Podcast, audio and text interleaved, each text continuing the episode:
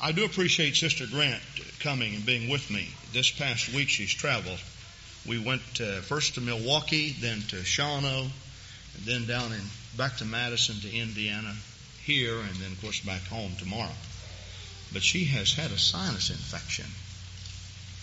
Now, prior to her being sick, I was sick in bed a couple of days with a sinus infection, and my throat is not the best. Now, I did not pick out a message that would be the best for my throat. But I did spend a lot of time thinking about this message and praying about this message. And I'd like for you, if you would, to take your Bibles and turn with me to the Gospel of John, the first chapter.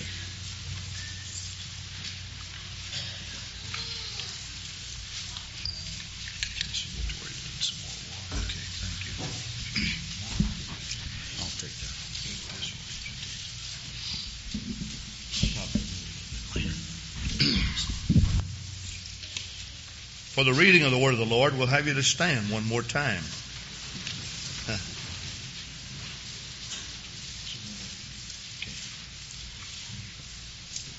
John 1, 17. This is only one verse, and I know that you might question standing for only one verse, but we stand in honor of men who come to address us, and that's only proper. But all of us are here as a result of the Word. The Word of God is equivalent to God Himself, for it is an expression of God. A man cannot be separated from His Word, neither can you separate God from His Word. In the Old Testament and the Psalms, the Bible says that His Word has been exalted above His name. And of course, we place a lot of emphasis upon the name of Jesus in the New Testament. And somebody asked me, how could the word be above the name? When we can show you, according to the Bible, that the name is so valuable and so important that it has its proper place in our salvation. But a name is only a particular part of a whole.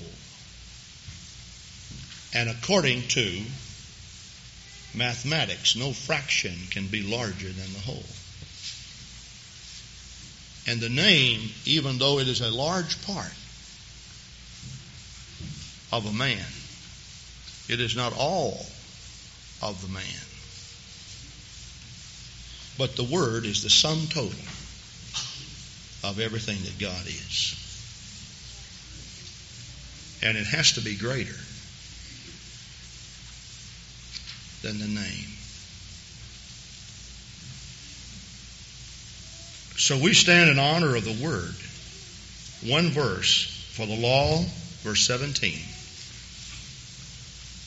was given by Moses, but grace and truth came by Jesus Christ. Grace and truth came by Jesus Christ. Let's pray. Thank you, God, for your word for this simple truth that's found in the Word. We pray, Heavenly Father, that you would indeed come and grant to us revelation, enlighten our minds and our hearts. Thank you, God. And I pray for your anointing right now in Jesus' name. In Jesus' name. In Jesus' name. Praise God. And you may be seated. I went into a large Pentecostal Sunday school class outside of our state. In fact, it was down south a few years ago. And I was asked to teach this class on Sunday morning. And the lesson had to do with the gospel, and I asked the young people if they could give me the definition of the gospel. And the Sunday school class was, I would say, as large as this section over here, maybe a, maybe a little smaller than that. It was a long, long room full of young people. And out of those young people present there, not one could tell me or give me a definition of the gospel.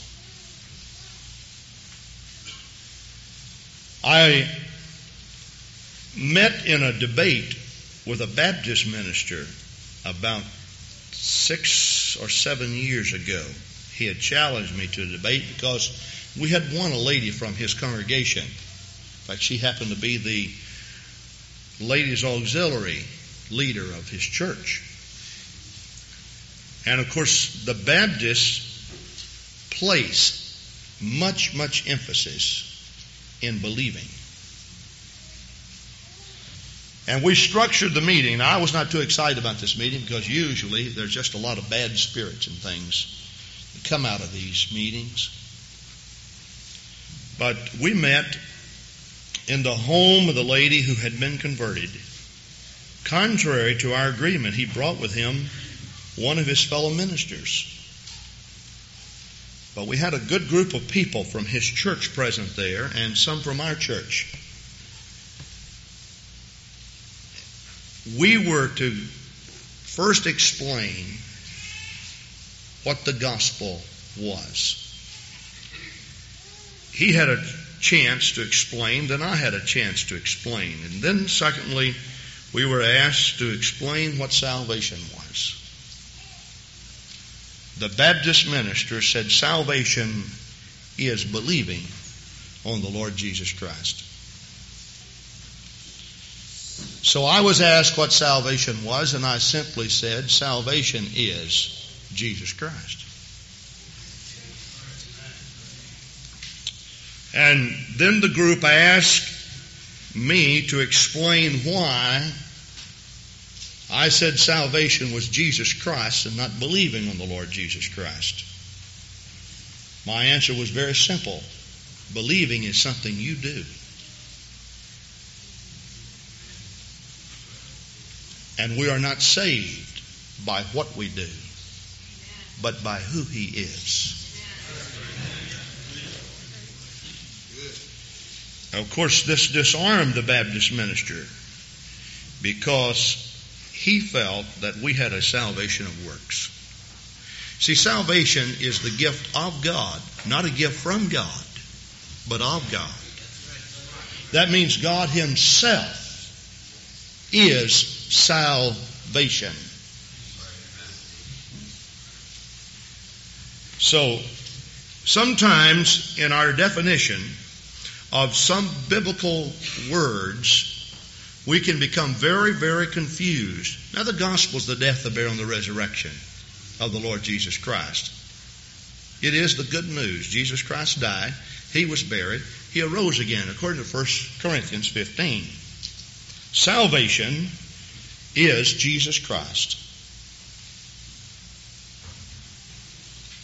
Now, grace is a particular word that is very, very difficult for most people to explain. In fact, I don't really know out of all the years that I've preached that I actually understood grace until just a few months ago. In a real quest for knowledge in this area, I set out on an extensive Bible study relative to grace. I want to preach tonight on the grace of God. Now, see, we live in the grace dispensation. We call it the grace dispensation. Most people feel that the grace dispensation is the age in which much leniency is shown to mankind relative to sin. That's not true. In fact, I know what the Bible says about the Old Testament. But I also know that when Jesus Christ came and when He started introducing grace, He put it in a very different fashion from which it is interpreted today. A man who experiences a sexual encounter with someone of the opposite sex, it is called adultery.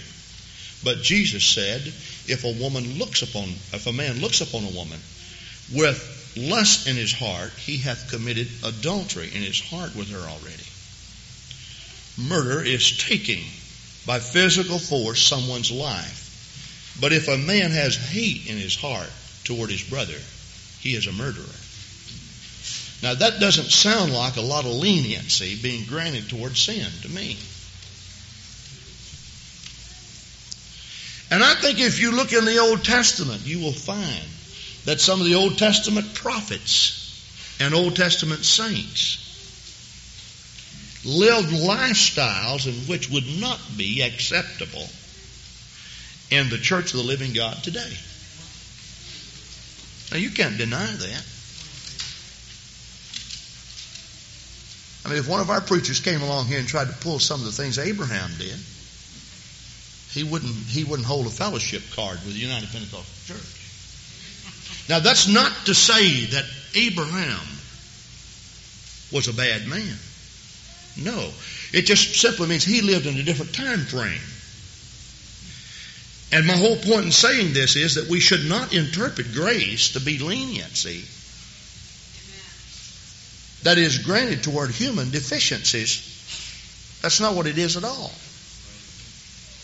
Now, I know that grace, by interpretation of the Greek, means divine favor or that divine influence of God upon the heart. Now, you see, every now and then somebody have a problem, and and maybe maybe something just hits them so heavy that they can't hardly stand it, and so they weep and cry and pray for days. And then they stand up and say, "Oh, but God gave me grace to stand." Now, they make the grace of God sound as if maybe it's some special anointing or something. You know, it's an additional measure of the Holy Ghost. It's additional measure of God upon their life. That, but, but that's not what grace is at all. Now, please understand that there are many areas of grace that you can get into, just like faith. What is faith? Faith starts in the mind. It's, it's, a, it's an idea, a concept. It starts in the mind.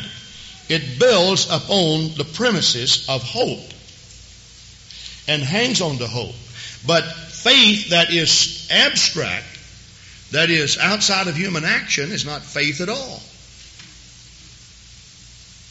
For that which grips the mind, coupled with energy, is faith. But you cannot separate in the Old Testament faith from trust. Trust, for the most part, is an attitude that you manifest toward someone. So while I'm going to give you a line of logic according to the Scripture, about grace, please understand that I am not trying to summarize or to give you the total scope of grace. But because we do live, according to the New Testament, in the age of grace, I think additional preaching on grace is certainly in order. This is the grace dispensation. Do you really know what that's all about? We trust that, that through the scripture tonight that we will be able to help you somewhat. Now there is no scripture in the Bible that says now grace is. Now there is a scripture in the Bible that says now faith is the substance of things hoped for, the evidence of things not seen. Now I don't really know that I even understood after I read that what that was all about. It, I would say that I preached for years before I really got a grip on what faith really is. Now, faith is just manifesting a trust. It's not just psyching yourself up. Uh, you know, uh, you know, you, you just don't go and, and, and just psych yourself up to believe something. Faith is it starts out in trusting the most valuable asset that you have is when you surrender realizing that you cannot do anything with your hopeless, lost self. You can't be your own redeemer. So you turn to God. And that turning to God is the start of a life of repentance. But the trusting must take place before the turning is there. So you cannot separate submission to God from faith in God. For this reason, a lot of people just think they can live like they want to live. Can live like the devil all week long and just lay hands on people and, you know, and see, see cancers fall off and all these things happen. And so they can just say in Jesus' name, stand up and walk. Now I know the Bible places much importance uh, uh, on you verbalizing, making the commitment, speaking it out. Just speak the word. Now I, I know all of that. But I also know that there's a lot of people that speak, nothing happens. So it isn't all together in the speaking. You know, you may see some great man of God lay hands upon someone and speak the word and they're healed. Peter said, Silver and gold have I none, but such as I have, give I thee in the name of Jesus Christ of Nazareth. Rise up and walk. He spoke the word and he just, he didn't even pray for the man, contrary to what we might think. He never prayed for the man. He just commanded him, got him by the hand, and, and, and the man got up and walked. In fact, he did more than walk. He leaped. He ran. He praised the Lord. You see, you may see somebody doing that and you say, oh, it's in the speaking. Now, I guarantee you, if I wanted to, I could find enough scriptures in the Bible to give you one hour of Bible study tonight on the importance of speaking what you feel. But you see, the problem is there's a lot of people that speak things they don't feel. And the feeling that you have in your heart toward your God, which is a basic, which is a basic feeling of total confidence and trust in Him. All right. All right. Your speaking only denotes your faith. It's important to, to speak it. But you see, there's no real hocus pocus in the name of Jesus, no magic in it. No. You know, you just can't say in Jesus' name, get up and walk. People say that all the time, nothing happens. And you see, I'm coming to the conclusion, I'm talking about for myself, that if I would depend on less and less of what John Grant can do, which is very, very limited, and more and more on what God can do. And if somehow I can get the right attitude toward God, that is a see. I, I I could pray with people at the altar. I pray with a lot of people at the altar that that have been filled with the Holy Ghost. But you know, after a while, a little bit of that success like that, you get the feeling that that the answer lies in you. It doesn't. It's in God.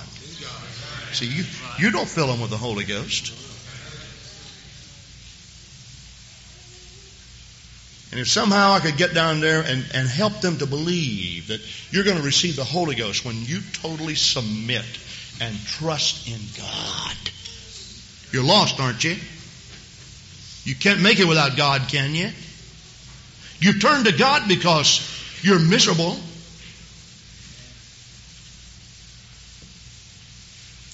Now, faith and grace are twin sisters. They go hand in hand. Let me just explain to you something here that I think would be valuable for you to understand. Now, there's no scripture in the Bible that says, now grace is. And the reason why is because faith is something that you manifest in God, but grace is a work of God. So, faith is your part, grace is God's part. Now, in the scripture, there are several subjects that, that just seem to go hand in hand like this. And I've explained this in several public meetings in Wisconsin, but I think it'd be in order to go through this tonight. Like justification and sanctification. Now, there is a difference in sanctification and justification. However, they are so closely related that you can't explain one without explaining the other. Now, basically, Justification is you going to God, submitting yourself to God, God then looking down upon you and forgiving you. Taking your sin away, casting it into hell. You see, the sea of forgetfulness, according to the scripture, I believe is hell.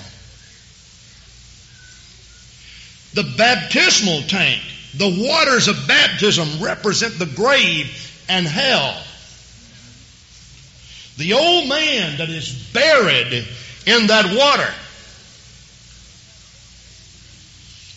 This old man is taken and judged at the judgment seat of Christ, which is set up right now. See, we think the judgment seat of Christ is something we're going to appear before when the rapture takes place. Well, any place where God is and where judgment is passed, we could consider that the judgment seat of Christ. But the judgment seat of Christ, according to Scripture, is set up right now. For if you will judge yourself, ye shall not be judged. That simply means you can go before the judgment seat of Christ tonight. And you can plead guilty of all of the verdicts and the edicts of the Scripture. God then will show mercy to you and cast all of your sins into the sea of forgetfulness. Some people's sins go beforehand to be judged. Others come after them. Now, when this happens, the Bible says in Romans the 8th chapter, there is now therefore no condemnation to them that are in Christ Jesus, who walk not according to the flesh, but after the Spirit. And when the rapture takes place, every man who is living without condemnation, that simply means he's not guilty. God has justified him. That simply means He's made him just as if he has never sinned. That's what justification means. Just as if he had never sinned. But sanctification is when God touches you and He then sets you aside or apart and you begin to live according to the holiness that has been placed in your heart. Now, in Acts the 10th chapter, probably one of the best passages of scriptures dealing with holiness is found. And let's just turn there to, to Peter, who is up on the housetop and here he is praying. And the Bible tells us that the Spirit of the Lord came and rested upon him. And he saw the heavens open, verse 11. And there was a certain vessel descending unto him, as it had been a great sheet knit at four corners, and let down to the earth wherein were all manner of four-footed beasts of the earth, and wild beasts and creeping things, and fowls of the air. And there came a voice to him, Rise, Peter, kill and eat. Now we know according to the epistles in the New Testament that, that God allowed man to kill the beasts that were forbidden under the Old Testament law and he allowed them to eat it. I suppose it'd be all right to eat a rat today if you could say grace over it or say a blessing over it. Paul said, you know, if you can ask God's blessings upon it, I guess you can eat it. Some things you can't pray for, so you ought not to eat.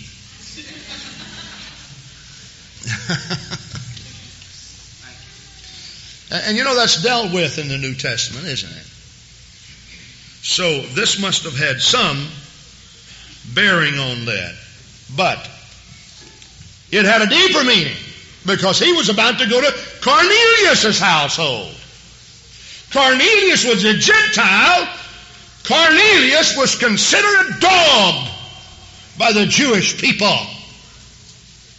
This is the reason why that when Peter went there, him being a little bit on the bigoted side himself, he stood there, and it seems like, for a lack of words, uh, uh, of a truth, I perceive that God is no respecter of persons. In other words, he, he, it seems like what he was doing is kind of telling Cornelius why he was there. I guess it's all right for me to be here to be with you. So it had to have some bearing on the task that was before him. But notice what happened. There came a voice to him, Rise, Peter, kill and eat. And Peter said, Not so, Lord, for I have never eaten anything that is common or unclean. Now this happened three times.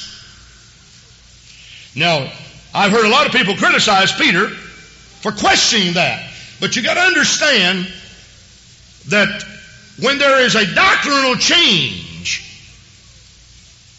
the men in the New Testament didn't just follow some falling star to change. For it was out of the mouth of two or three witnesses that the words were to be established.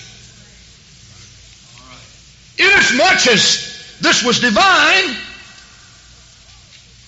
God's Word also tells us sometimes to question the divine. Try the spirits to see if they be from God.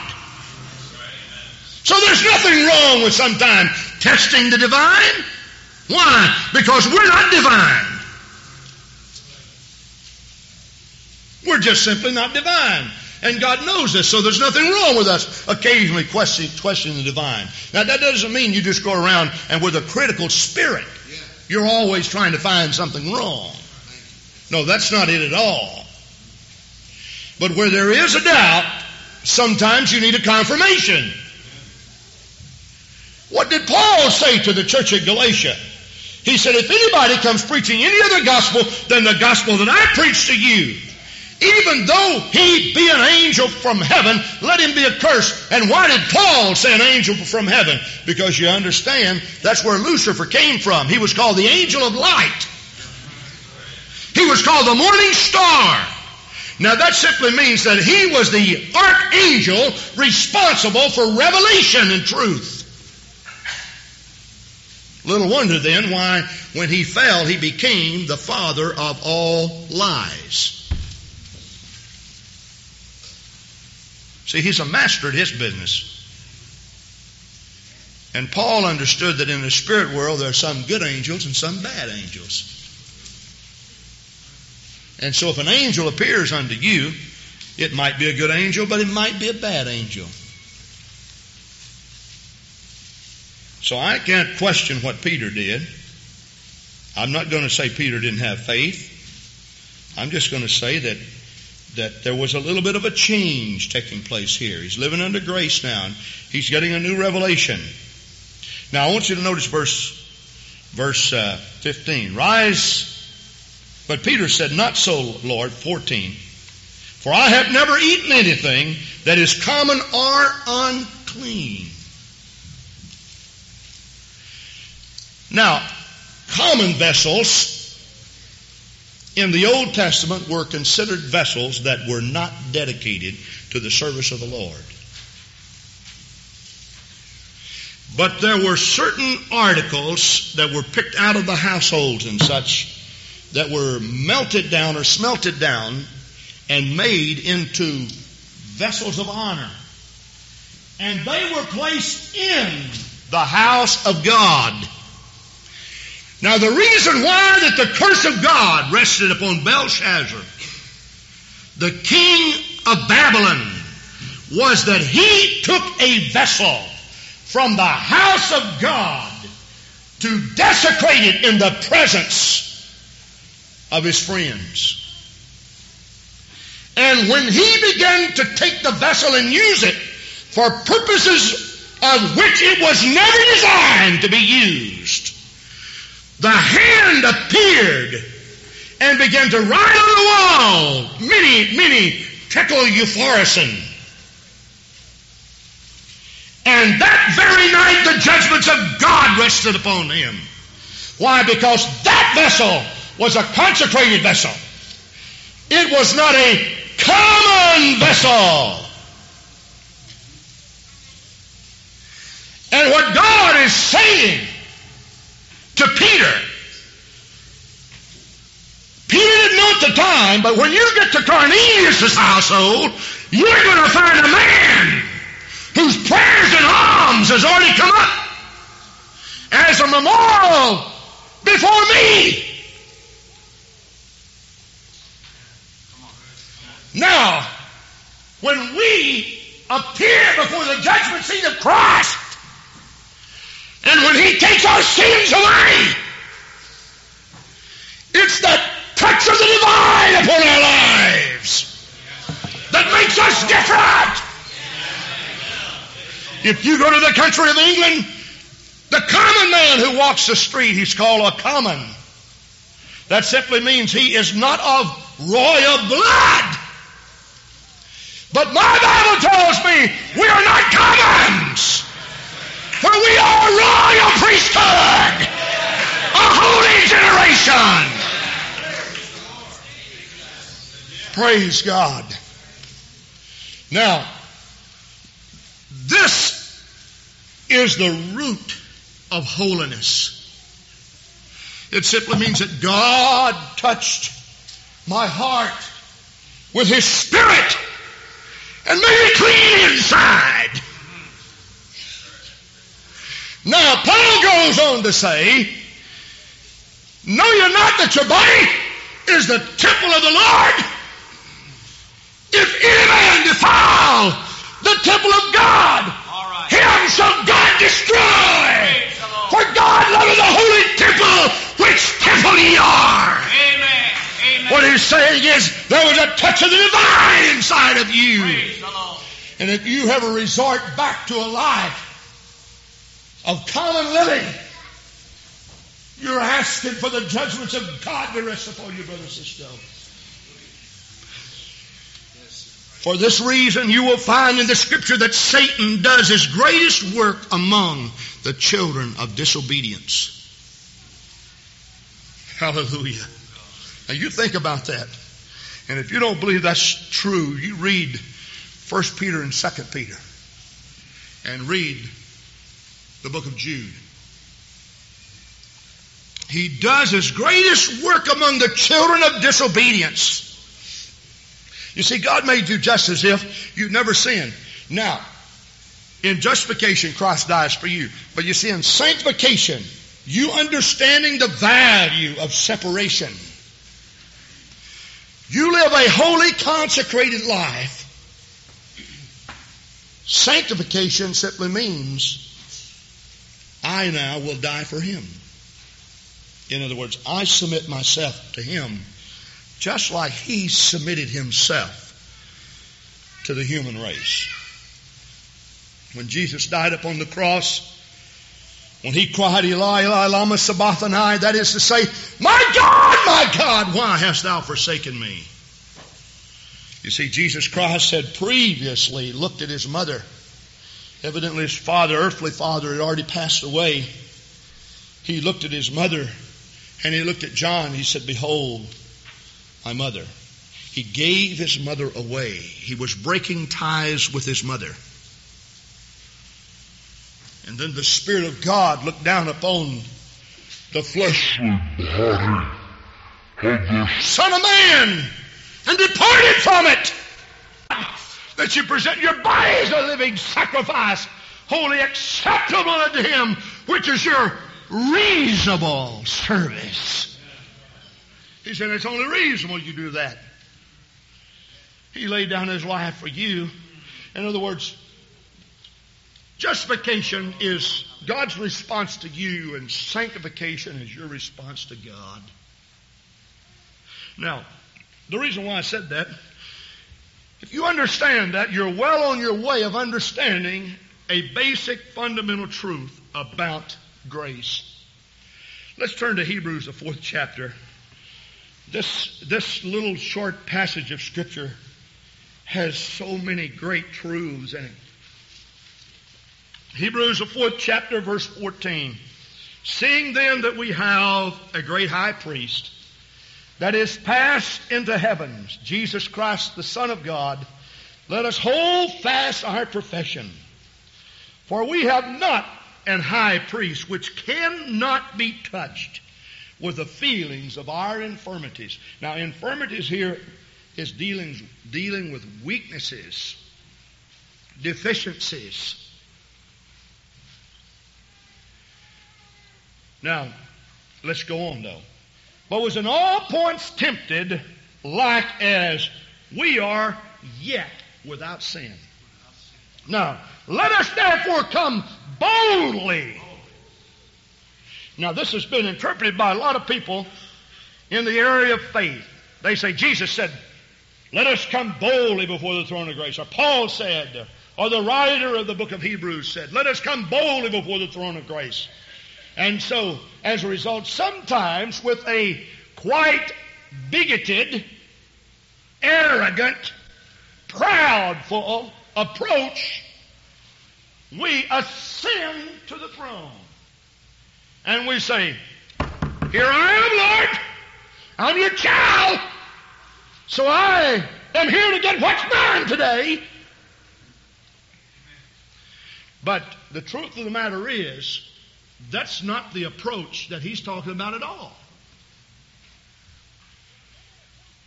When a man approaches God, he approaches God trusting, submitting, believing. It's a bold approach because he realizes that only God can save him. It's like the publican that was in the temple. He smote himself upon his breast. He didn't care who saw him. You let a man fully repent, my friend, he doesn't think about who's watching him. He doesn't care about his friends or his neighbors. He smites himself upon his breast and he says, God have mercy upon me, a sinner. Praise the Lord. That's it. You see, that's the bold approach that Paul's talking about. Now you notice the reason why that I'm interpreting it this way is because when you approach the throne of what? Grace. What is given there? That you may obtain mercy. The Bible doesn't say that you may get grace. It says that you may obtain mercy. And mercy is the withholding of judgment. Now that simply means that you come to God. You say, Lord, I'm a sinner. I'm lost, oh God. I'm trusting in you. I've made a mess out of my life. I'm unhappy. I'm lonely. I just need you, God. I need you, God. Now, you see, the Bible says the soul that sinneth shall surely die. Now, if God did not make exceptions to some of His rules, you would not find the word mercy in the Scripture. Now, mercy is the withholding of judgment. That simply means God withholds judgment because of an action on your part. See, the Scripture says, "The soul, the soul that sinneth, shall surely die." All have sinned and come short of the glory of God. The beauty of this is that God looks down and sees your submitting, repentant attitude. And when He looks down, He says, I'm going to make an exception for that man. He will not die in hell. He will not be cast into the lake of fire. Don't you believe that's what Jesus had in mind when he stood and said, Except ye repent, ye shall all likewise perish. What was he doing? He was making an exception to the original law of Genesis 2. The soul that sinneth shall surely die. Shall surely die. So my faith sends me to God. My faith thrusts me in the presence of the judgment seat of Christ. My faith causes me to cry out to Him. His mercy then endureth forever. Praise the Lord. Praise God. Praise God. Praise Hallelujah. Now, it is indeed the judgment seat of Christ, but it is called the throne of grace. The throne of grace. After mercy has been granted, God then puts it like this. Listen very carefully. You see, Thomas said, Behold, my Lord and my God. Jesus said, Thomas, thou believest because thou hast seen. But blessed is the man that believes and he's never seen. You see, the law of Christ is not like this. I will show you certain things if you will believe me. No, it's the other way around. He that believeth and is baptized shall be saved. He doesn't save you and then you believe. And these signs shall follow them that believe. He doesn't put the signs in your life and then you believe. You must first believe and then you see. Praise the Lord. And God is working upon this particular principle. You came to me really not knowing outside of what my word says as to what I would do and what my response would do. For I first required faith. Now God binds himself to you for one moment, and that is the present moment only. Not according to what you were, nor according to what you will be, but for now. For this reason, you see a lot of people come into church, give their heart to God, pray through, get a beautiful experience in, in the Lord, and go out and live like the devil tomorrow. And people say, well, then how come God gave the Holy Ghost tonight? Because God does not determine his relationship upon what you do tomorrow. Nor what you did yesterday. But he binds himself to you because of the fundamental belief that you have at the present moment. Now here's where grace comes in. Grace is unmerited favor. Grace works in direct proportion to your faith. Just like sanctification and justification going hand in hand. God is saying this. You put your confidence in me. You favored me. Now, you know what I'm going to do?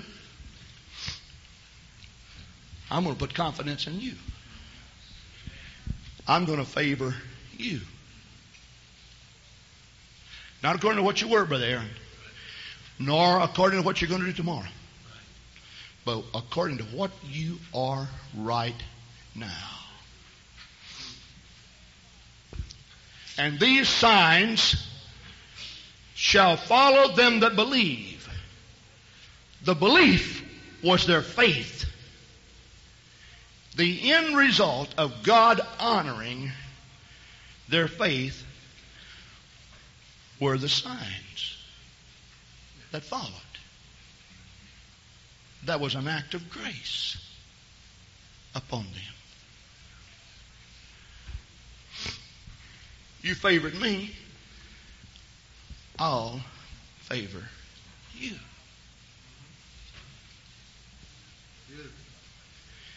You put your trust in me. I'm going to trust you. And the reason why that the grace dispensation is the last dispensation before the trumpet is because God is trusting in this apostolic Jesus name, one God, Holy Ghost, tongue talking, all running, foot stomping, hand clapping church to take us home with Him. Hallelujah. Now let me just show you something in the Old Testament. Turn back to Genesis, the sixth chapter. And we'll take a look at, at Noah. And it came to pass while men began to multiply on the face of the earth, and daughters were born unto them, that the sons of God saw the daughters of men, and that they were fair, and they took them wives of all which they chose.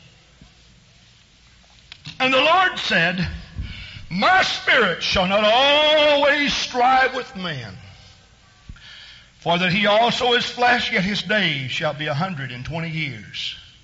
There were giants in the earth in those days. And also after that, when the sons of God came unto the daughters of men, that they bare children unto them. And the same became mighty men, which were of old, men of renown. And God saw that the wickedness of men was great in the earth, and that every imagination of the thoughts of his heart was only evil continually. And it repented the Lord that he had made man on the earth, and it grieved him in his heart.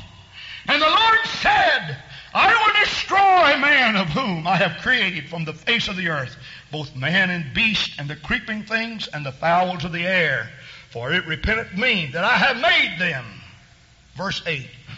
But Noah found grace in the eyes of the Lord. How did you do this? While everybody was partying and having a good time. If you want to know something about Noah's day, look at our world today. It is impossible for some people to have clean thoughts. It's impossible for some people to speak a pure language. For out of the hearts of men today, there seems to be a definite duplicate of the corruption that came from the hearts of man in the days of Noah. But God spoke to the human race. The Bible doesn't say Noah was the only one that he spoke to. It does, however, say that Noah was the man that found grace. God came by and said, Noah, you have lived a clean life in this world. Why? Because I believe that cleanness is the way to live. You have not participated in all the smut and the garbage. How come, Noah? Because I have confidence in you, oh God. Praise the Lord. Noah, you know it's going to rain. And you've got all of these plans out here. How do you know it's going to rain when it's never rained before? I don't know, God. I just believe you. Uh-huh. Praise the Lord. I really believe you, God. But you see, all of your friends, they all say it's not going to rain because it's never rained before.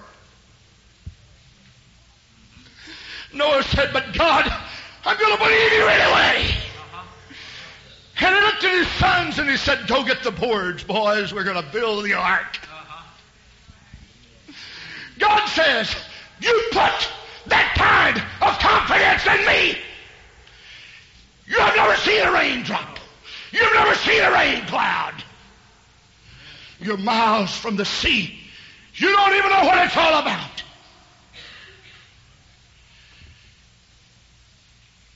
If you're going to favor me, I'll tell you what I'm going to do. I'm going to put my Shekinah blessings upon you. when people come by and see you building that ark, I'm going to watch over that ark. Yes, I am. Nobody's going to burn that ark down. Nobody's going to pull that ark apart. You just keep on manifesting faith in me, Noah. You know what I'm going to do? I'm going to keep on favoring you. You see, in the midst of all of this, Noah's life was blessed even to the extent that he went aboard the ark with all of his children and God shut the door. And Noah sailed away. Praise the Lord. Noah found the favor of God upon him. His grace was in direct proportion to his faith. I'm building the ark by faith in God and God's blessing and honoring my life. Does not the Bible says where grace doth abound or sin doth abound, the grace of God doth more abound? Now sometimes we think that just simply means that if in the event we live in a sinful area, God's just going to come by and just give a whole lot of the Holy Spirit to us. The truth of the matter is when you're baptized with the Holy Spirit, that's as much of God as you can get. But grace plays this important part that while everybody's ridiculing you and everybody's calling you crazy and everybody's calling you a lunatic mm-hmm. and some people don't feel that you have both oars in the water yeah. and some people don't feel that everything's quite straight all of a sudden through your constant abiding faith in God God begins to raise you up and you stand tall hallelujah and the grace of God begins to rest upon you, Brother Cisco. And the favor of God is with you. And people look at you in wonder and in admiration. Wasn't that what happened when Israel walked out across the Red Sea on dry ground? Wasn't that what happened when the enemies camped around about her and withdrew into retreat? They were afraid to touch Israel because the favor of God was upon her. Hallelujah, hallelujah. So when sin doth abound, child, don't get down and out.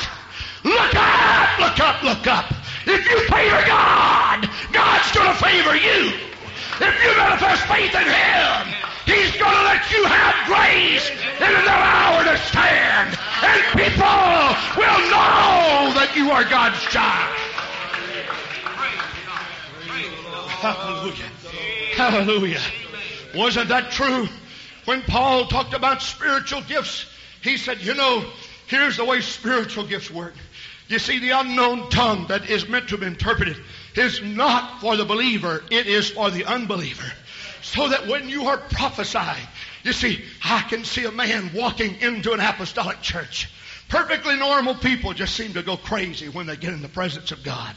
And there they are, they're clapping their hands, stomping their feet, and they're leaping and shouting. All of a sudden, the critical eye of the man, he begins to detect certain things that he doesn't like and certain things we don't do over at our place and so forth and so on. And so he kind of gets down on everything. The preacher stands up and he preaches the word of the Lord. At the conclusion of all of it, somebody stands up a, and speaks in a language that he has never, never known before. And somebody else stands up perhaps and speaks in another language. And then somebody stands up and interprets it. And all of a sudden, you see that critical man sliding into the altar like a man running into second base. Oh, God, I perceive that God is a truth in you. In other words, great grace was upon the house of God. Hallelujah. Hallelujah. Hallelujah. Oh, Let's lift our hands and praise God.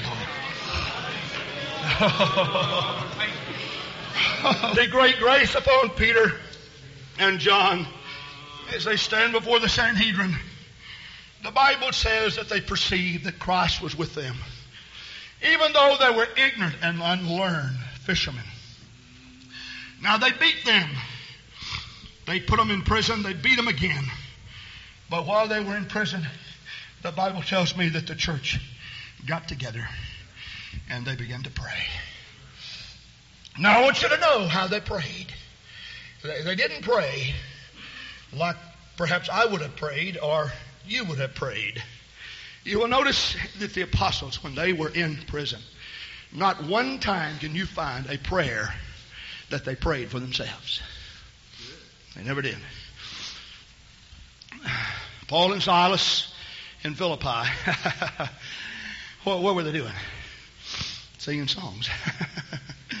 they weren't saying, God, get us out of here. We're going to rot. oh, God. Oh, we're going to rot. We're going to rot. We're going to rot. Great faith. Great submission. Great trusting. No, they weren't doing that. Oh, how I love Jesus.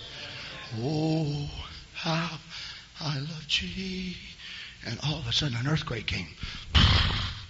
You know what it you know what it takes for an earthquake to take place? Thousands of years of the packing of the soil of the earth and the releasing of the gases someplace down in the center of the earth. This begins to take place until the cavity and the pressure is so erratic, changing all the time, that the earth literally caves in and starts quaking. Now, if you want to know how much God wants to bless one of his children, if you want to know something about grace, take a look at this. A long, long time before, there was a city called Philippi. And a long, long time before, there was a possessed damsel who paraded in the streets. And a long, long time before, there was a man by the name of Paul and a man by the name of Silas who were born. God began to pack the earth to set the stage for the revival at Philippi. He had it all figured out. Somebody will manifest faith in me, and I'm going to show great favor in Philippi. Praise the Lord. Praise the Lord. I don't know how many preachers I'm talking to, but perhaps somebody who's begging God for revival. Listen, you don't need to beg God for revival. He wants it more than you want it. You just need to submit and trust in Him. Praise the Lord. All right. Praise the Lord. Maybe some home missionary. God's began to set the stage thousands of years ago in some of the areas, even before the cities were built, just for a touch of His favor upon somebody that would believe in Him.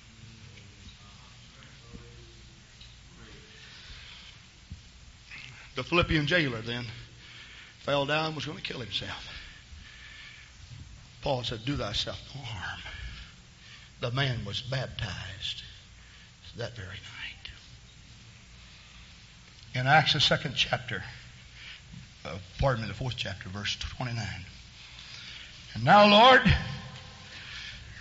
behold their threatenings, and grant unto thy servants that with all boldness they may speak thy word.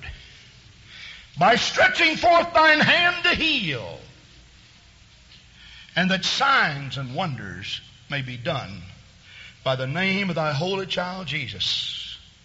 And when they had prayed, the place was shaken where they were assembled together. And they were all filled with the Holy Ghost, and they spake the word of God with boldness. And the multitude of them that believed were one heart and one soul. Neither said any of them that aught of the things which he possessed was his own, but they had all things common. And with great power gave the apostles witness of the resurrection of the Lord Jesus Christ. And great grace was upon them the divine favor of God. Do you know the reason why that Jerusalem, Jerusalem had such a great revival? Because in the midst of all the heavy persecution, that church, their paramount issue was that the faith of God be manifested in our hearts. That's it. Praise the Lord. That's it.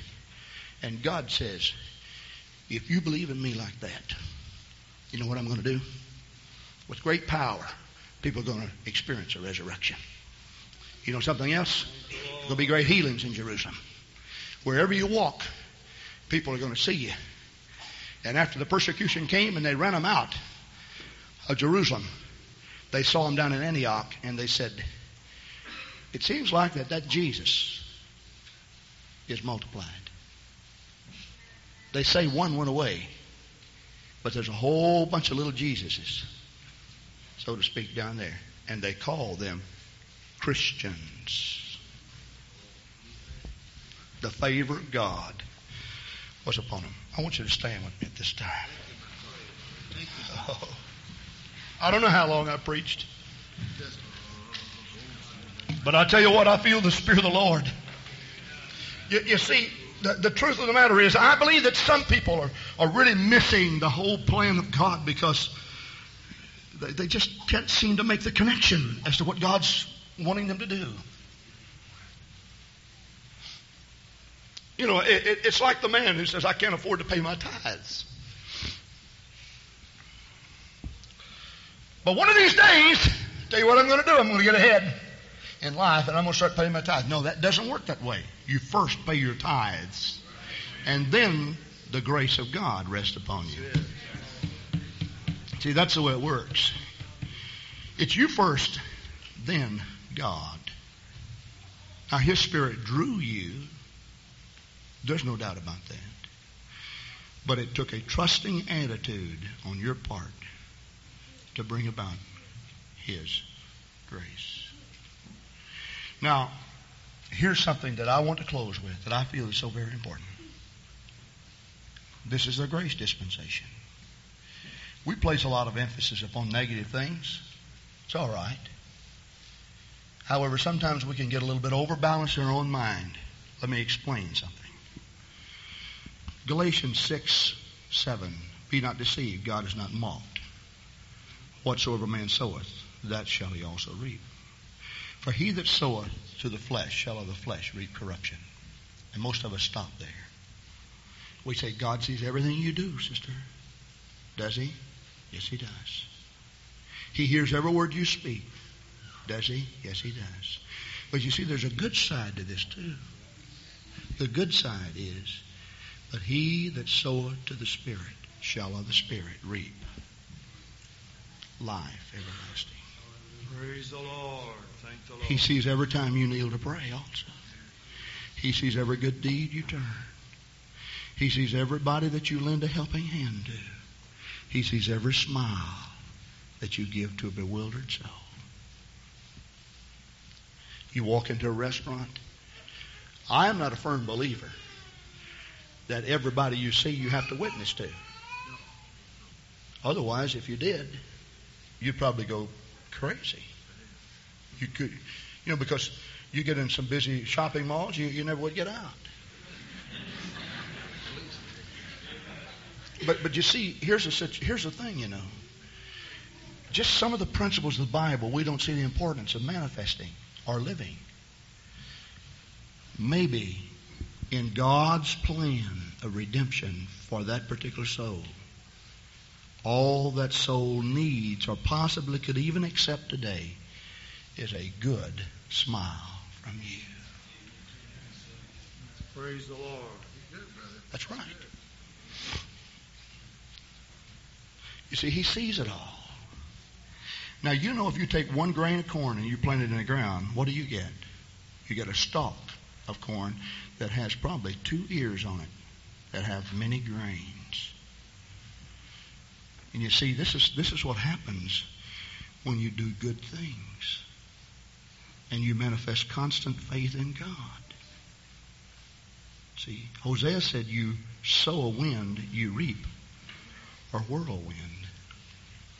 Now, to give an example of how this works with God, listen carefully. If you decided you wanted to become a millionaire, and you decided that you would save one dollar a day until you reached a million, you would have to save money for 2,740 days.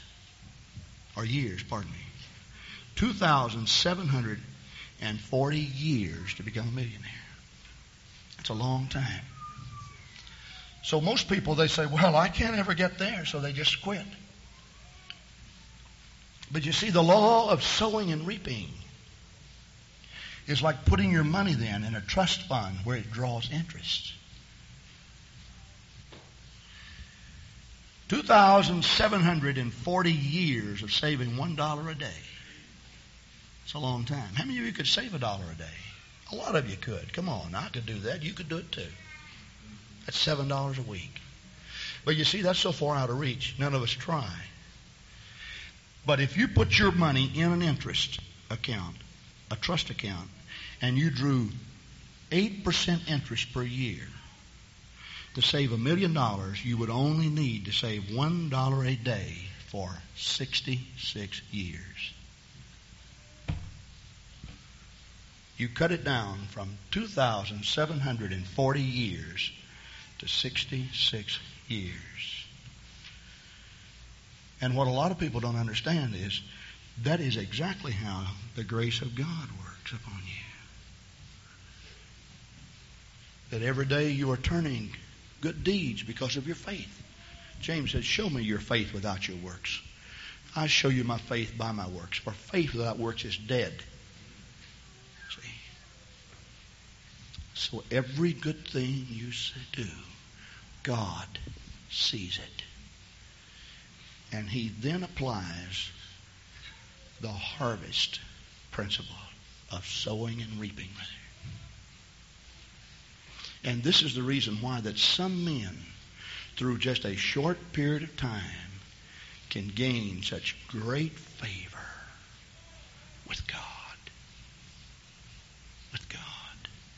And you know something else?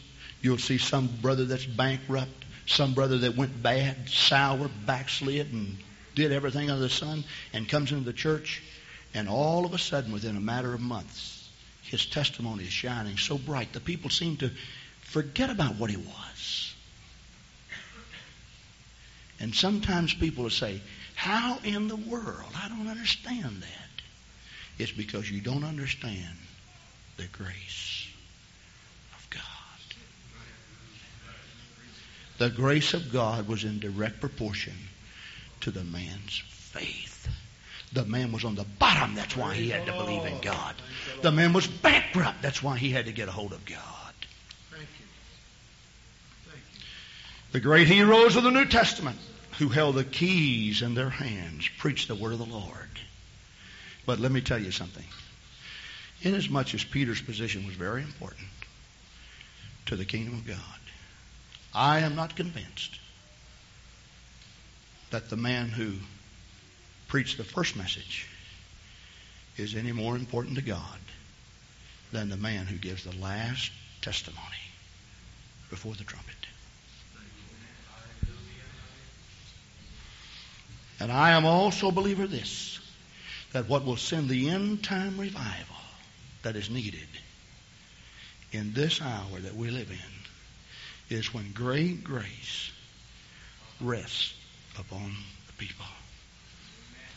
I trust that you know how to appropriate his blessings. Let's each one right where we are lift our hands and pray right now. Praise the Lord. Thank you. Jesus. Praise the name of the Lord. Thank you. Brother, sister. Thank you, Thank you.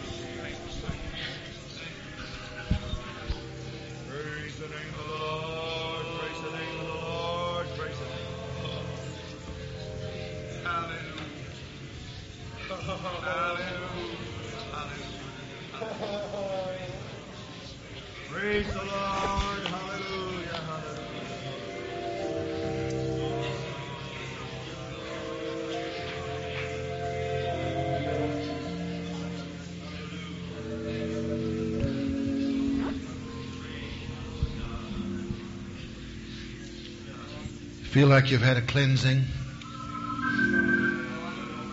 You feel like new insights have come to your mind about your position with Jesus Christ?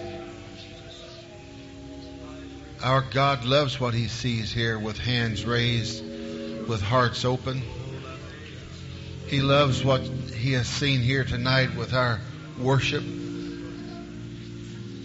Amen. Amen. Sister Willie Johnson used to sing a song years ago. I wish I knew all the words.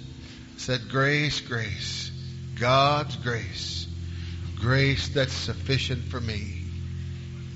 That's what we heard tonight. The sufficiency of God's grace. So ironic, just so ironic that Brother Grant would say some of the things he said tonight. We've been talking about that in the last two or three weeks at home.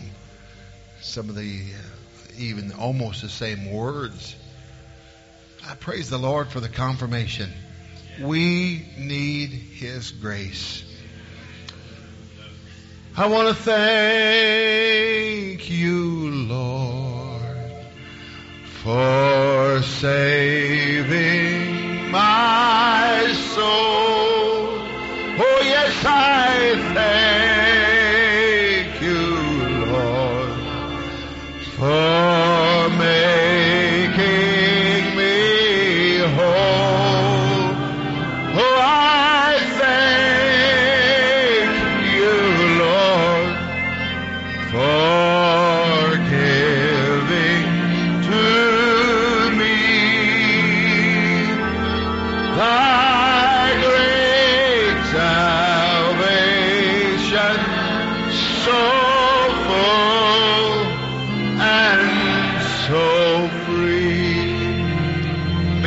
Sing that song, and it dawned on me that most of us are believers here, and we have been saved. We know what it means to speak with tongues and to feel the cleansing of His Spirit. But there may be those who are gathered with us who have not felt the Holy Ghost come inside. There may be you who are standing here who need to be filled with His Spirit. We're going to sing that again, and if you'll take that by faith, that when you come here and stand, somebody will pray with you. Thank you, Lord, for saving my soul. Thank you, Lord, for making me whole. It's only by His grace that we're going to be made whole. It's only by His grace, His grace. You can't get grace from anybody else but God. I can give you mercy, but I can't give you grace. That's His commodity. You're going to have the Holy Ghost only from the Lord. If you're here tonight and want it, we'll sing it again. Come on down with faith in your mind that you're going to get in the grace of God. Be filled with His Spirit. So I thank you, Lord, for saving my soul.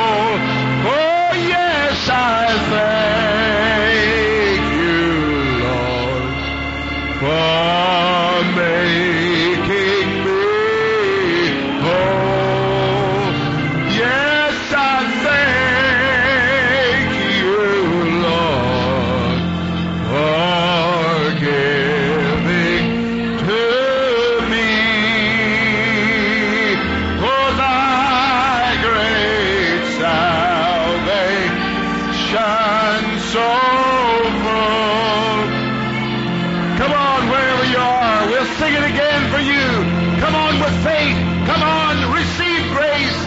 Thank you, Lord, for saving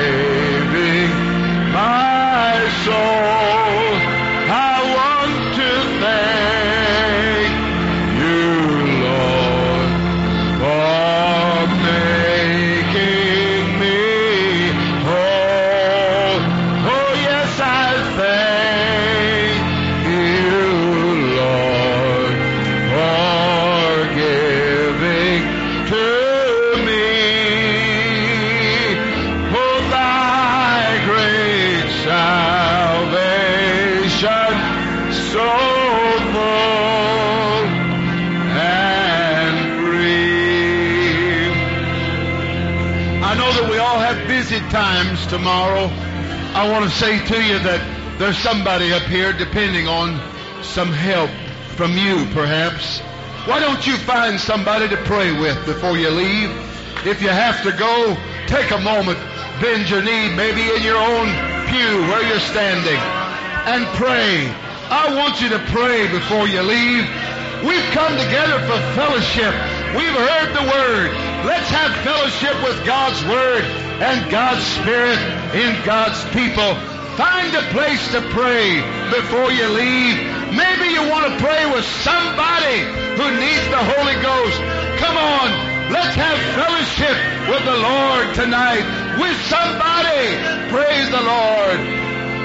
Everybody find a place to pray. Be dismissed when you feel like you need to go, but find a place to pray before you leave. Talk to the Lord about this message. Ask the Lord for greater grace than you've ever had. Let it be a blessing through you to somebody else. Tomorrow's a great day to experience somebody and the grace of God. Oh, praise the Lord.